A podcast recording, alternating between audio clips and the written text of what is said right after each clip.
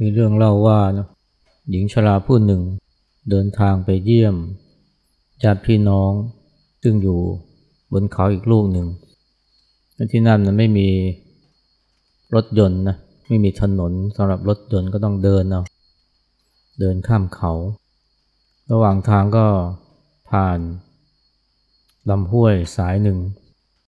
เพราะว่าหญิงชรานี่ก็สังเกตเห็น พลอย เม็ดหนึ่งเนี่ยอยู่ในลำห้วยเพราะว่าเป็นพลอยเม็ดใหญ่เลยทีเดียวนะหญิงชราก็เก็บใส่ย่าม แล้วก็เดินทางต่อไป เดินไปพักใหญ่ก็เจอคนแปลกหน้า ท่าทางเนี่ยหิวโหย หญิงชราก็เลย ให้อาหารกับชายแปลกหน้าคนนี้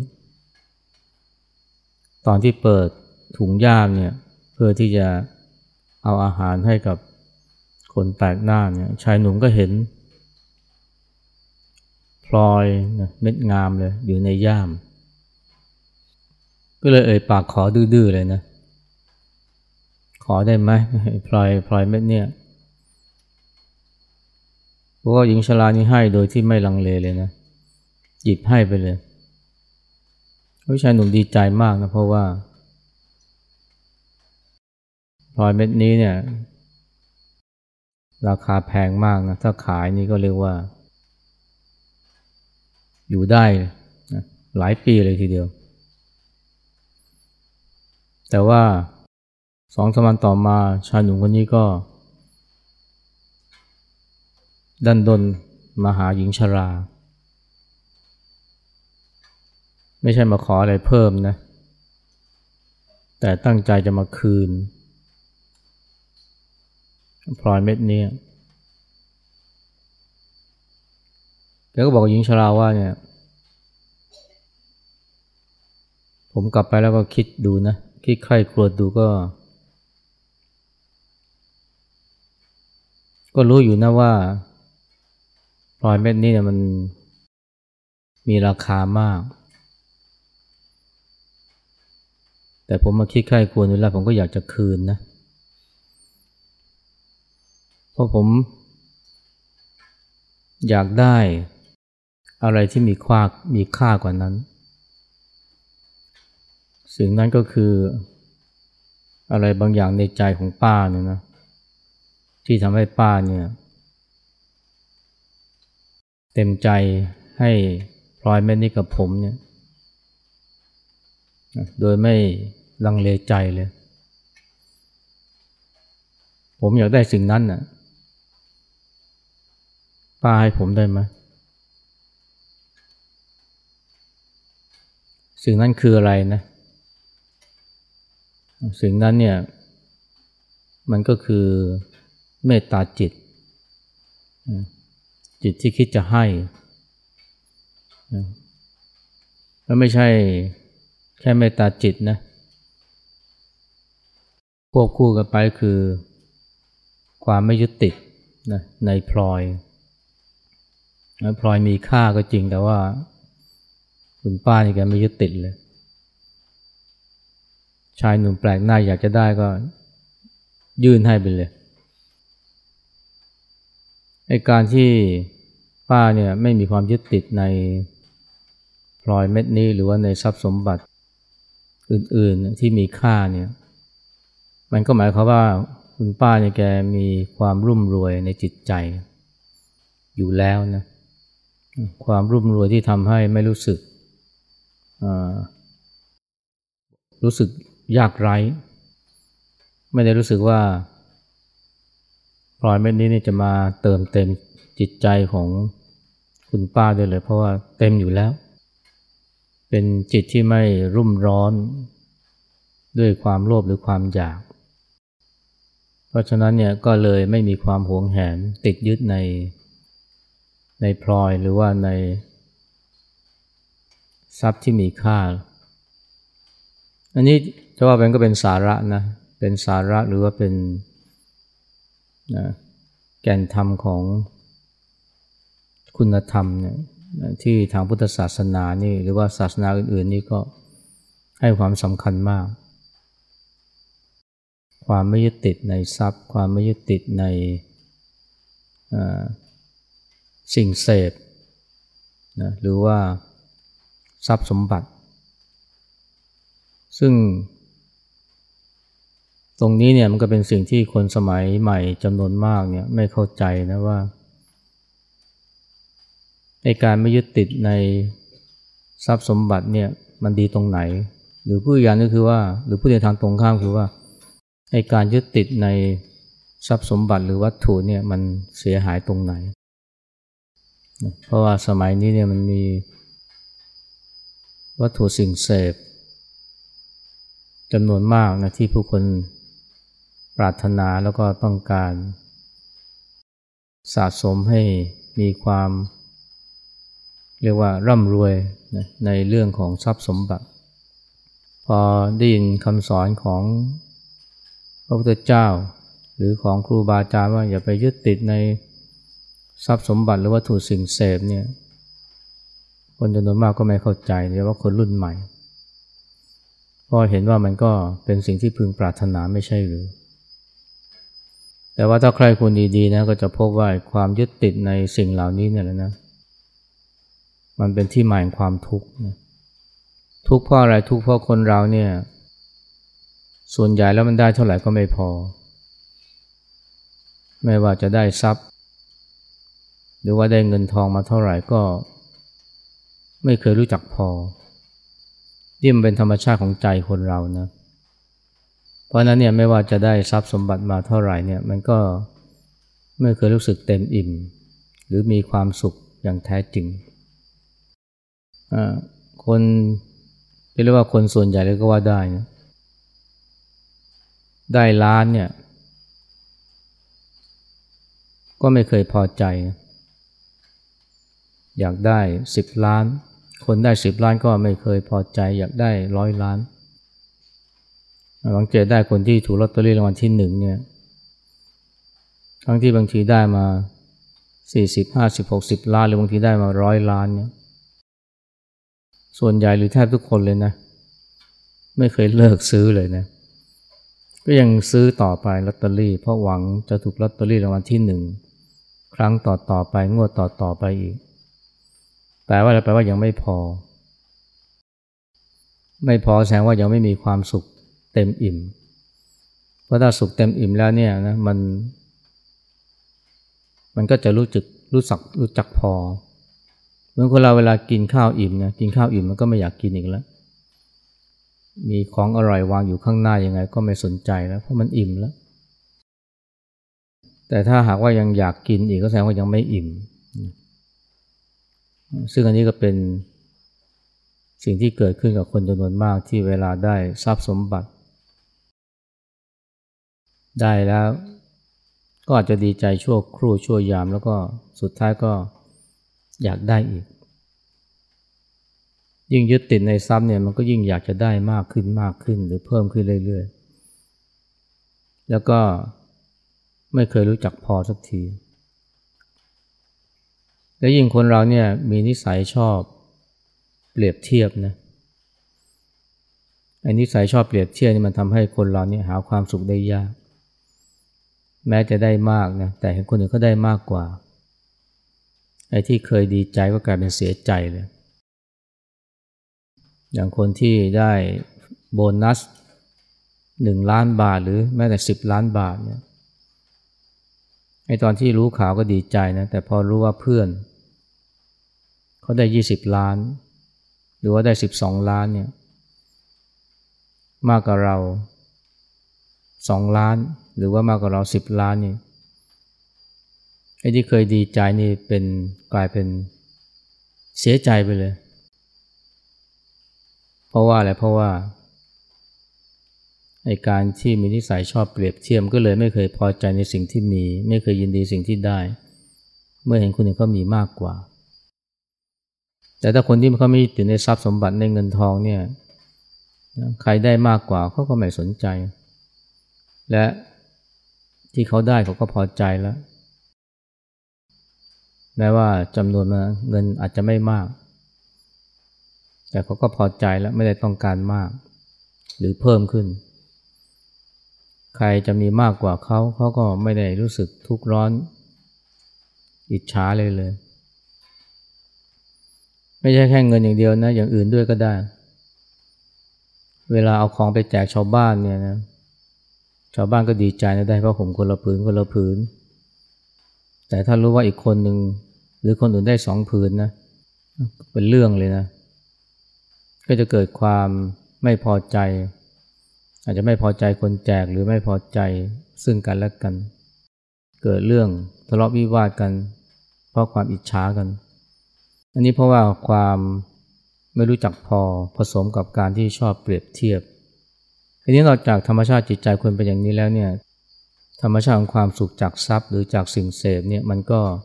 มีข้อจำกัดเหมือนกันคือว่ามันมาเร็วแต่มันก็ไปเร็วไอ้ความสุขจากสิ่งเสพเนี่ยหรือจากการได้ทรัพย์เนี่ยนะโอ้ได้ปุ๊บนี่ หรือเสพปุ๊บนี่สุขปั๊บเลย อาหารอร่อยกินปุ๊บเดียวแค่คำแรกก็อร่อยแล้ว มีความสุขแล้ว ได้ทรัพย์ได้สินค้า แม้จะซื้อด้วยเงิน ก็ดีใจนะ ไม่ว่าจะเป็นเสื้อผ้ารองเท้า โทรศัพท์ แต่ว่าความสุขเนี่ยมันแบบนี้มันมาเร็วไปเร็ว ผ่านไปวันสองวันก็รู้สึกเฉยแล้ว เสื้อผ้ารองเท้า โทรศัพท์นะได้มาก็ดีใจ แต่ก็ดีใจแค่สองสาวันไม่กี่วัน หลังจากนั้นก็เฉยเฉยแล้ว ทั้งที่ของก็ยังดี และบางทียังไม่ทันได้ใช้เลย อยากได้ใหม่ เสื้อผ้าบางทีไม่ได้ใส่เลยนะ แต่พอซื้อไปสักสี่ห้าวันก็เฉยๆแล้ว อยากได้ตัวใหม่แล้ว ไม่ใช่แค่ เสื้อผ้าอย่างเดียวนะ อัญมณีเพชรรถยนต์เนี่ยตอนที่ได้ใหม่ ๆ ก็ดีใจนะ แต่ผ่านไปไม่กี่วันผ่านไปสองสามอาทิตย์ผ่านไปสองสามเดือน เฉยแล้วอยากได้ใหม่ เพราะนั้นจึงไม่แปลกใจคนที่มีรถซูเปอร์คาร์ราคา 20 ล้านเนี่ย บางคนนี่มีต้องสิบคันนะทำไมมีคันเดียวไม่พอ ส่วนหนึ่งก็เกิดจากความไม่รู้จักพอ อีกส่วนหนึ่งก็เกิดจากการที่ความสุขที่ได้จากรถ มันประเดียวประดาว พอความสุขมันจางหายไปก็ อยากได้สุข อย่างเดิมกลับมาใหม่หรือ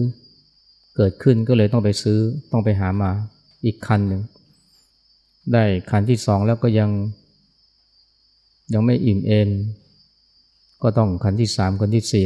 บางทีถ้ามีปัญญาหามาหาได้ก็มีต้องสิบคัน เสร็จแล้วก็ต้อง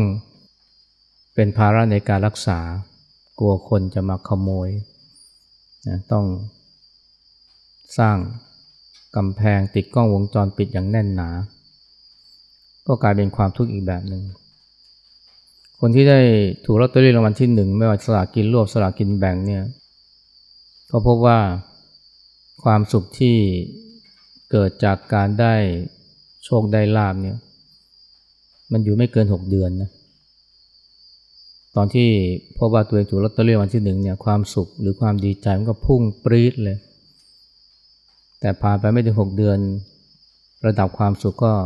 ลดตกลงมา จน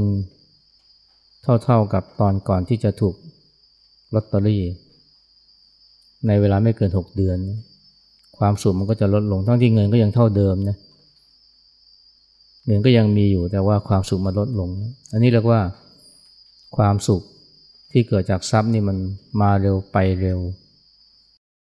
นอกจากนั้นเนี่ยไอ้วัตถุสิ่งเสพเนี่ยมันก็มีธรรมชาติอย่างหนึ่งนะก็คือว่ามันเป็นของที่จำกัด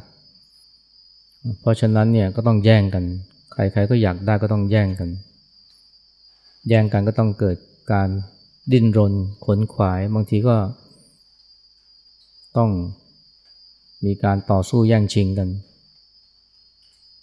แม้จะมีเงินซื้อนะแต่ว่าของมีจำกัดก็ต้องเข้าคิวยาว จะซื้อ iPhone รุ่นใหม่นี่บางทีต้องเข้าคิวกันตั้งแต่เที่ยงคืนสี่ทุ่ม เพราะว่าใครๆก็อยากได้ แต่ว่าของมีจำกัด ของมีจำกัดไม่พอนะ มันเป็นสิ่งที่แย่งชิงกันได้ ขโมยกันได้ก็ต้องหาทางปกป้องรักษา แต่ไม่ว่าจะปกป้องรักษายังไงของเหล่านี้เนี่ยมันก็มีธรรมชาติอย่างนึงคือ มันไม่เที่ยง มันเป็นทุกข์ อะไรที่เรามีถ้ามันมันเที่ยงนะมันเป็นนิจจังนะมันไม่เสื่อมนะโอ้ความสุขมันก็ยั่งยืนนะแต่ว่าเพราะมันไม่เที่ยงเนี่ยมันมีวันเสื่อมมันสลาย ก็เลยเกิดความทุกข์ถ้าเกิดยึดติดในสิ่งเหล่านั้นอะไรก็ตามที่เรายึดติดเนี่ยถ้ามันไม่เที่ยงมันไม่คงทนเนี่ยนั่นก็หมายถึงว่าความทุกข์รออยู่ข้างหน้า มันไม่ใช่แค่สิ่งของทรัพย์สมบัติอย่างเดียว คนรักอำนาจชื่อเสียง พวกนี้มันล้วนไม่เที่ยงทั้งนั้นให้ความสุขเนี่ยจากสิ่งเหล่านี้เนี่ยถ้าว่ามันเที่ยง มันก็น่ายึดนะแต่เพอมันไม่เที่ยงไงก็หมายความว่าถ้ายึดไป ยึดมันถือมากมากเท่าไหร่พอมันเสื่อม พอมันเสีย พอมันหายไปก็เกิดความทุกข์แล้วนี่คือสิ่งที่ กิดขึ้นกับผู้คนทั้งหลาย ทุกข์เพราะสูญเสียของรัก รวมทั้งคนรักด้วยดังนั้นพระท่านก็เลยสอนนะว่าอย่าไปยึดมั่นถือมั่นกับสิ่งเหล่านี้ ไม่ได้หมายความว่ามันไม่มีประโยชน์นะมีประโยชน์ แต่ว่าก็มีข้อจำกัดนะมันให้ความสุขแต่มันก็เจอไปด้วยทุกข์เนี่ยพระเจ้าเปรียบเหมือนกับว่า แสงสว่างที่เกิดจาก เกิดจากใต้นะที่ทำด้วยยาแห้งจุดนะจุดพอจุดไฟเนี่ยมันก็ให้แสงสว่าง แต่ว่ามันก็เต็มไปด้วยควัน ซึ่งทำให้เกิดความระคายเคือง แสงสว่างก็เปรียบเหมือนกับความสุขที่ได้จากวัตถุสิ่งเสพส่วนควันที่สร้างความระคายเคือง มันก็เปรียบเหมือนกับความทุกข์ที่เกิดจาก วัตถุเหล่านั้นโดยเฉพาะที่เกิดจากความยึดติดถือมั่นไอ้ใต้ที่ถือเนี่ยนะถ้าหากว่าถือไปเรื่อยๆ ไม่วางไม่ปล่อย ไม่นานไฟมันก็จะไหม้มันก็จะลวกมือ เพราะฉะนั้นต้องรู้จักปล่อยรู้จักวางนะใช้มันเพียงเพื่อทำให้เห็นแสงสว่าง แต่ว่าก็ต้องรู้จักปล่อยรู้จักวาง นี่ถามว่าจะปล่อยจะวางอย่างไรนะ ปล่อยวางนี่สมัยนี้ปล่อยวางที่ใจนะ อาจจะเกี่ยวข้องกับมัน แต่ว่าใจนี่ไม่ยึดติดถือมั่น อย่างพระพุทธเจ้าพระอรหันต์ทั้งหลายนี่ท่านก็ ก็ยังใช้ปัจจัยสี่ยังมีจีวรยังมีบาตรไม่ใช่ว่าสลัดหรือทิ้งไปอย่างพวกฤาษีหรือพวกชีเปลือยนะ บางรัฐที่ในประเทศอินเดียนี่พวกนี้เขาไม่ใส่เสื้อไม่มีเสื้อผ้าเลย เพราะเขาบอกเขาปล่อยวางแล้วเขาไม่ยึดติดแล้ว แต่พุทธศาสนาเนี่ยมองว่าเนี่ยไม่ยึดติดแต่ยังเกี่ยวข้องกับมันได้ เพียงแต่ว่าใช้มัน โดยที่ไม่ปล่อยให้มันมาเป็นนายของเรา ทุกสิ่งทุกอย่างนะถ้าเราไปยึดติดถือมั่นนะว่าเป็นของเราของเรานะ เราเป็นของมันทันทีเลย อันนี้มันเป็นเป็นเป็นความ เหมือนกับธรรมชาติมันเล่นตลกกับเรา อะไรก็ตามที่เรายึดติดว่าเป็นของเรา เรากลายเป็นของมันทันที ถ้าเรายึดว่าเงินเป็นของเรา เราเป็นของมันทันที ยอมเหนื่อยยอมยากเพื่อมัน บางทียอมละทิ้ง ลูกหลานพ่อแม่ก็เพื่อมัน ยอมเจ็บยอมป่วยก็เพื่อมัน ถูกคนมามาจี้เพื่อจะเอาสร้อยเอาคอ เอาสร้อยเอาเพชร บางคนนี่หวงแหนสร้อยเพชรมาก หวงแหนเงินมาก ยอมตายเพื่อรักษามันเอาไว้ ไม่ยอมให้ไม่ยอมสละสิ่งนั้นไป แต่ยอมตาย ถ้ายอมตายเพื่อมันก็แสดงว่าเราเป็นของมันนะ บางคนก็ ยอมทำชั่ว ก็เพื่อมัน ยอมผิดศีลยอมคดโกงก็เพื่อมัน บางทียอมทำร้ายพี่น้อง เพื่อฮุบมรดกก็เพื่อมัน ถ้าเรายอมทำชั่วเพื่อมันนี่ก็แสดงว่าเราเป็นของมันนะไม่ใช่มันเป็นของเรา บางคนนี่ รักรถมากนะ ยึดว่ารถเป็นของเรา พอลูกตัวเล็กๆเนี่ยมาขีดข่วนนะตัวถังเนี่ย โอ้ยพ่อโกรธมากเลยฟาดลูกกระหน่ำตีลูกอย่างแรงจนลูกเดี้ยงเลย อันนี้แปลว่าอะไรแปลว่า ไม่ได้รถไม่ได้เป็นของเราแล้วเราเป็นของรถ ใครมาทำให้รถเราเสียหายนี่เราต้องเราต้องจัดการ ลงโทษด้วยความโกรธด้วยความลืมตัว นี่ถ้าเราจะไม่ยึดมั่นถือมั่นเนี่ยก็เพราะเราเห็นโทษของมันการที่เราจะไม่ยึดมั่นถือมั่นในทรัพย์สมบัติเนี่ยเพราะหนึ่งเราเห็นโทษของมัน เห็นว่าสุขที่ได้จากสิ่งเหล่านี้มันเป็นของชั่วคราวมาเร็วไปเร็วแล้วเจอไปด้วยโทษ ถ้าไม่เห็นโทษนะมันก็ไม่เห็นความจำเป็นต้องละความยึดมั่นถือมั่น อันนี้พอเห็นโทษแล้วเนี่ยมันไม่พอนะเพราะว่าการเห็นโทษเนี่ยมันแค่เห็นในระดับหัว ในระดับเหตุผลแต่ใจเนี่ยอาจจะยังไม่คล้อยตาม หัวสมองบอกว่าสิ่งทั้งปวงไม่ควรยึดมั่นถือมั่นทรัพย์สมบัตินี้นะมันเจอไปด้วยโทษ แม้มันจะให้ความสุข แต่ใจมันยังหวงอยู่ ก็ต้องฝึกนะฝึกใจให้ ให้คล้อยตามด้วย ได้ฝึกด้วยการให้ทานนะด้วยการสลักที่พระเจ้าสอนเรื่องการให้ทานเป็นเบื้องต้นเนี่ยรวมทั้งขยันให้ทานโดยถือว่าเป็นบุญกุศลเนี่ยเหตุผลสำคัญก็เพื่อลดความยึดมั่นถือมั่น ท่านใช้คำว่าลดความตนหนีเราให้ทานเนี่ยนอกจากเพื่อ ประโยชน์ของผู้ที่รับทานนั้นแล้ว ก็ยังมุ่งที่ประโยชน์ทางจิตใจคือลดความตนีลดความยึดติดถือมั่น ยิ่งให้มาเท่าไหร่ ความยึดติดถือมั่นก็จะน้อยลง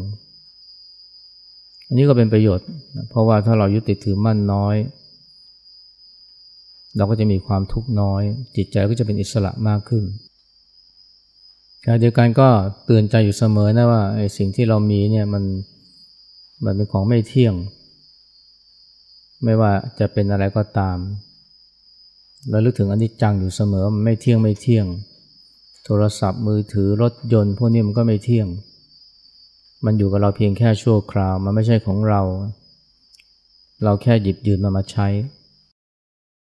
ถึงเวลาก็ต้องคืนให้ธรรมชาติไปการเตือนใจแบบนี้ก็ทำให้เวลามัน เกิดเสื่อมเกิดสลายเกิดหายไป เราก็จะไม่ตีอกชกหัวไม่โวยวายตีโพยตีพายมาก มันไม่ได้เป็นประโยชน์ใครเป็นประโยชน์กับเราไอการเราลึกถึงความตายก็ช่วยได้นะเลิกถึงความตายเออพอตายไปแล้ว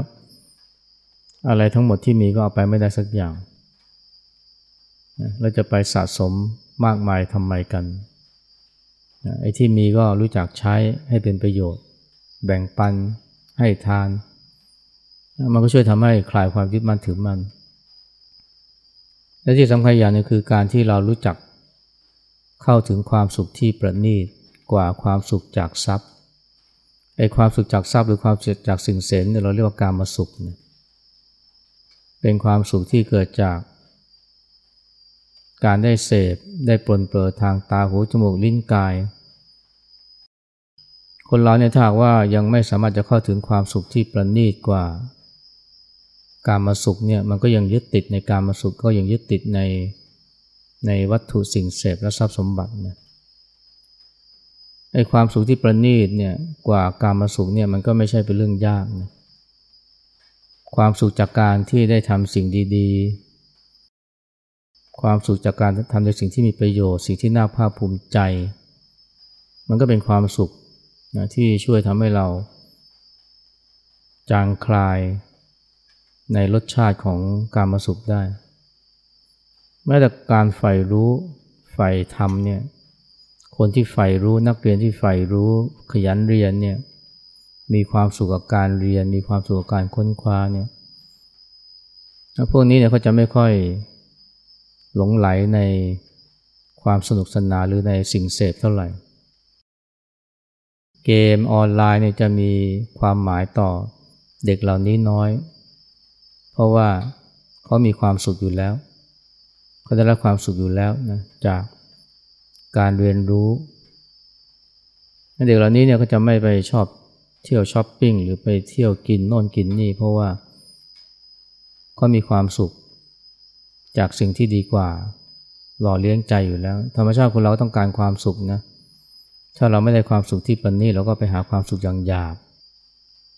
คนที่ไม่ได้รับความสุข จากครอบครัวที่อบอุ่นก็ไปหาความสุขจากยาเสพติด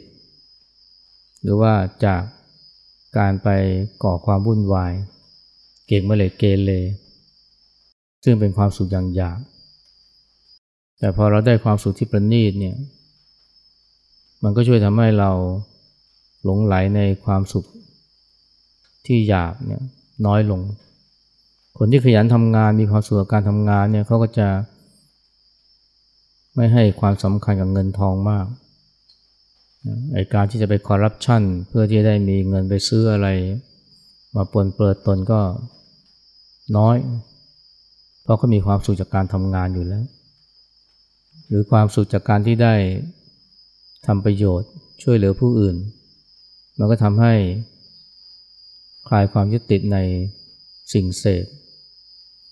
ยิ่งความสุขจากสมาธิภาวนาหรือความสงบในใจเนี่ยมันยิ่งทำให้หันหลังให้กับความสุขจากสิ่งเสพได้เลย อย่างครูบาอาจารย์หรือพระที่ท่านพบกับความสงบในจิตใจเนี่ยจากการทำกรรมฐานเนี่ยเพียงแค่บริฐานแปดนะท่านก็อยู่ได้อย่างมีความสุขนะคนบางคนสงสัยพระอยู่ได้ยังไงนะหลวงพ่อหลวงตาท่าน ไม่ได้มีอะไรเลยนะ แต่ทำไมท่านอยู่ได้เพราะท่านมีความสุขจากสมาธิภาวนาก็เลยใจก็เลยไม่ตกเป็นท่าของวัตถุสิ่งเสพ จิตใจมันปล่อยมันวางในวัตถุในทรัพย์เอง เพราะว่าได้พบสิ่งที่ประเสริฐกว่านั้นถ้าเกิดว่าเราพยายามที่จะเข้าถึงความสุขที่ประณีตเริ่มจากความสุขจากการทำสิ่งที่ดีนะใฝ่รู้ ใฝ่ทำขยันทำงาน มีความสุขการทำงาน มีฉันทะในการทำงาน อันนี้ก็ถือว่าเรามีของดีนะที่ช่วยทำให้ใจเราเป็นอิสระจากวัตถุสิ่งเสพได้มากขึ้น และยิ่งสามารถจะเข้าถึงความสงบนะภายใน สงบจากกิเลสสงบจากสิ่งร่อเร้าย่อยวนภายใน ก็ยิ่งทำให้วัตถุสิ่งเสพเนี่ยมันมีความหมาย หรือแรงดึงดูดต่อจิตใจเราน้อยลง